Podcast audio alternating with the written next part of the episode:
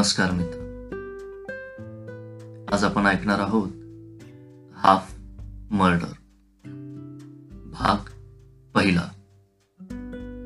पूर्णपणे शाळेच्या जीवनावर आधारित एक सत्य घटना.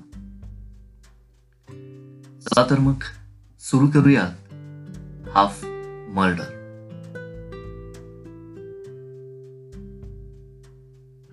वय लहान होतं.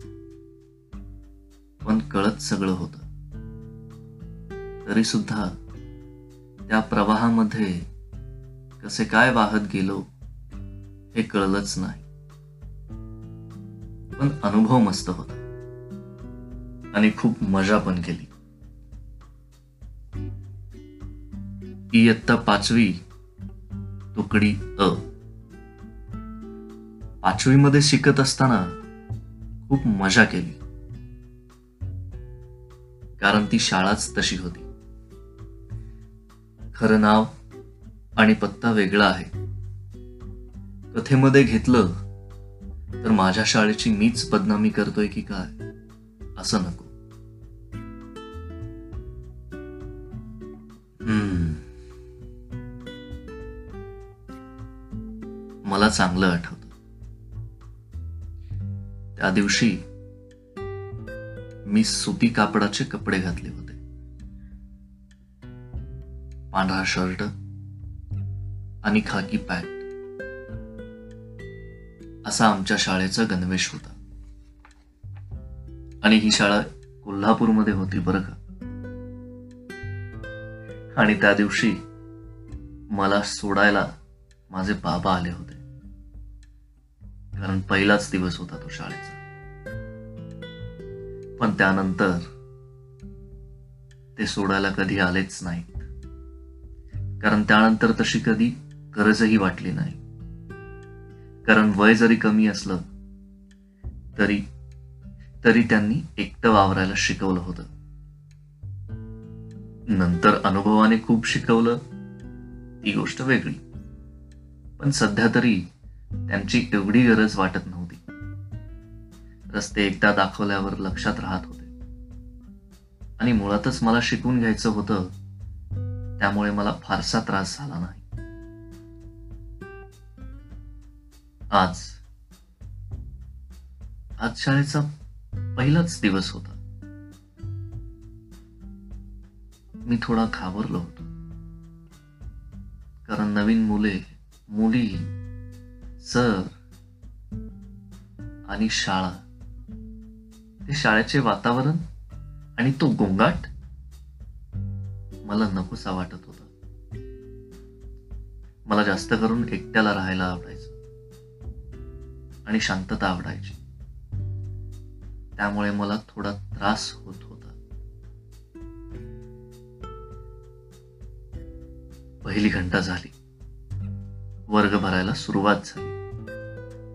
आणि बघता बघता थोड्याच वेळात पूर्ण वर्ग भरून गेला. काही वेळांनी सरही वर्गात आले. तसा आमचा पूर्ण वर्ग शांत झाला. तसे मलाही बरं वाटायला लागलं. कारण शांतता आणि मी जसं काही मासा आणि पाणी.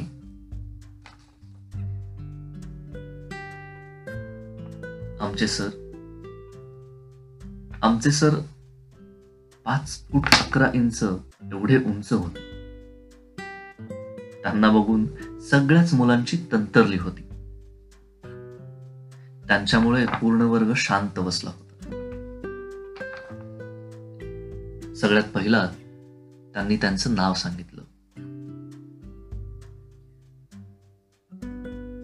मुलांनो माझे नाव नारायण ओळेकर आणि आजपासून मी तुमच्या वर्गाचा वर्ग शिक्षक आहे. तसा वर्ग अजून शांत झाला. कारण एवढे कडक सर आमचे वर्ग शिक्षक. सगळ्यांची तोंड बघण्यासारखी झाली होती. पण मला मात्र खूप छान वाटत होत. आणि त्यात मी सुद्धा तेवढंच घाबरलो होतो. जेवढे बाकीचे पण. मी माझ्या चेहऱ्यावरची भीती लपवत शांत बघत बसलो होतो. पहिली घंटा झाली. म्हणजेच पहिला टोल वाजला. तसे आमचे सर म्हणाले चला चला बाहेर चला. असे सगळी मुले उभा राहिली आणि बाहेरच्या दिशेने जाऊ लागली. पण सर बोलले तुम्ही थांबा. आधी मुली जाऊ दे.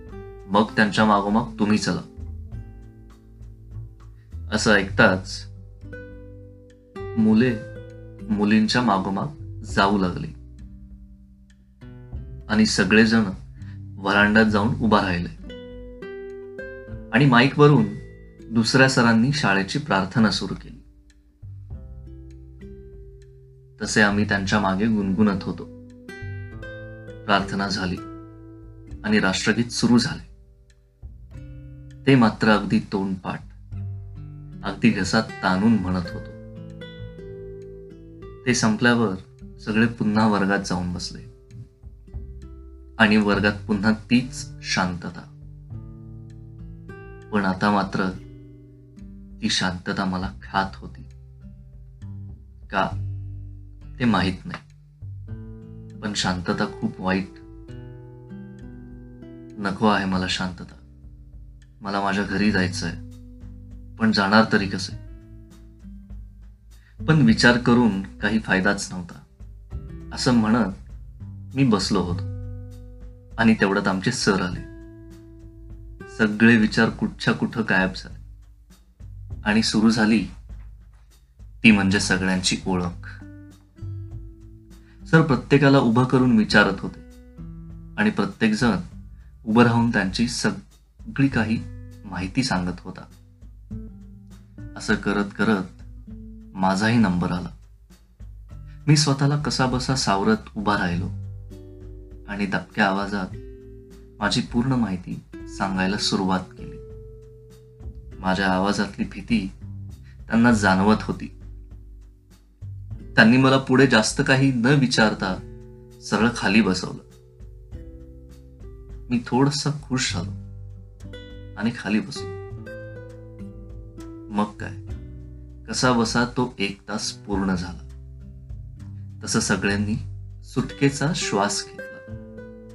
आणि पुन्हा वर्गात गोंगाट सुरू झाला. पुढच्या तासाला मॅडम आले आता मॅडम म्हटल्यावर आम्हाला काही ओरडणार नाही किंवा कडकही नसाव्यात. असा आमचा गैर पण आल्या आल्या मॅडम आमच्यावर ओरडायला सुरू झाले. तसे सगळी मुले पुन्हा शांत बसली.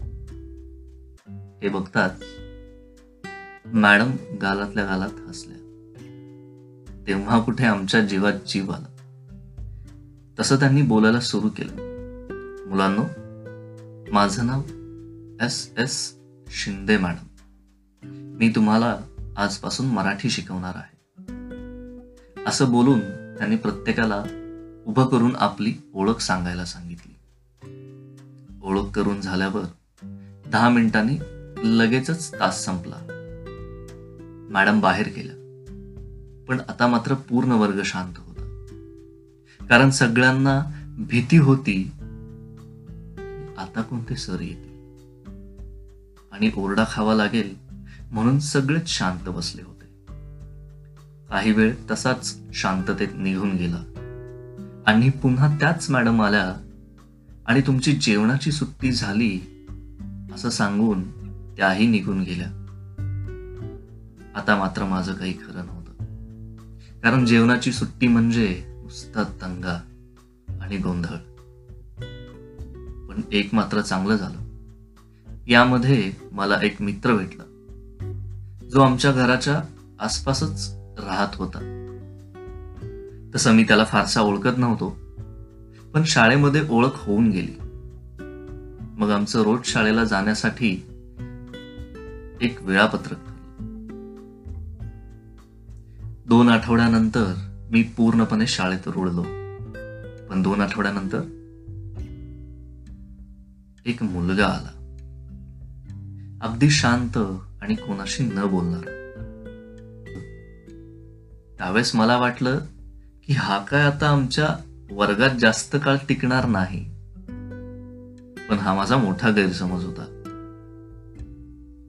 दोन दिवसांनी आम्हालाच असं वाटत होतं की आम्ही आमच्या वर्गात जास्त काळ टिकतो की नाही. कारण शांत बसणारा आणि न बोलणारा आता सगळ्यांच्या डोक्यावर बसला होता. बाकीची मुले त्याला थोडं घाबरायला लागली होती. त्याच्यामुळे तो आणखी निर्भीड झाला. आणि आणि मुलांच्या वरती जास्त दादागिरी करू लागला. पण आमच्यापर्यंत तो कधी पोचला नाही. तसा त्याने प्रयत्न केला होता पण त्याच्याकडून ते झालंच नाही. आणि शेवटी त्याला आमच्या ग्रुपमध्ये यावंच लागलं. त्याचं नाव होतं रणजित. जसा तो ग्रुपमध्ये आला तसं ग्रुप आमचा आता दंगेखोर आणि भांडखोर झाला. हळूहळू आमच्या वर्गाचं नाव पूर्ण शाळेमध्ये असं काही पसरलं की आमच्या वर्गाला शाळा सुटल्यानंतर पंधरा मिनिट उशिरा सोडलं जायचं. मग काय? आणखी काही दिवस गेले. मग आली सहामाही परीक्षा. सगळ्यांनी तसा नीट अभ्यासही केला होता. आणि पाचवीमध्ये काय अभ्यास करणार? त्यामुळे सगळी मुले दिवाळीसाठी खुश होती. न कोणत्या सरांनी गृहपाठ दिला होता ना कोणत्या मॅडमांनी. त्यामुळे दिवाळी अजून सुखाची जाणार होती हे माहिती होत. पंधरा दिवसांनी आम्ही पुन्हा शाळेमध्ये आलो. आणि पुन्हा तोच गोंधळ आणि पुन्हा तीच मस्ती. या सगळ्यामध्ये नवीन होतं ते म्हणजे शाळेमध्ये होणाऱ्या क्रीडा स्पर्धा. वैज्ञानिक दिन आणि सगळ्यात आवडणारे ते तीन दिवस म्हणजेच शाळेचा केळवकर दिन. या सगळ्या नवीन गोष्टींनी आम्हाला शाळेमध्ये आणखी गुंतायला भाग पाडला. धन्यवाद. पहिला भाग इथेच संपला. भेटूयात पुढच्या भागात. तोपर्यंत धन्यवाद.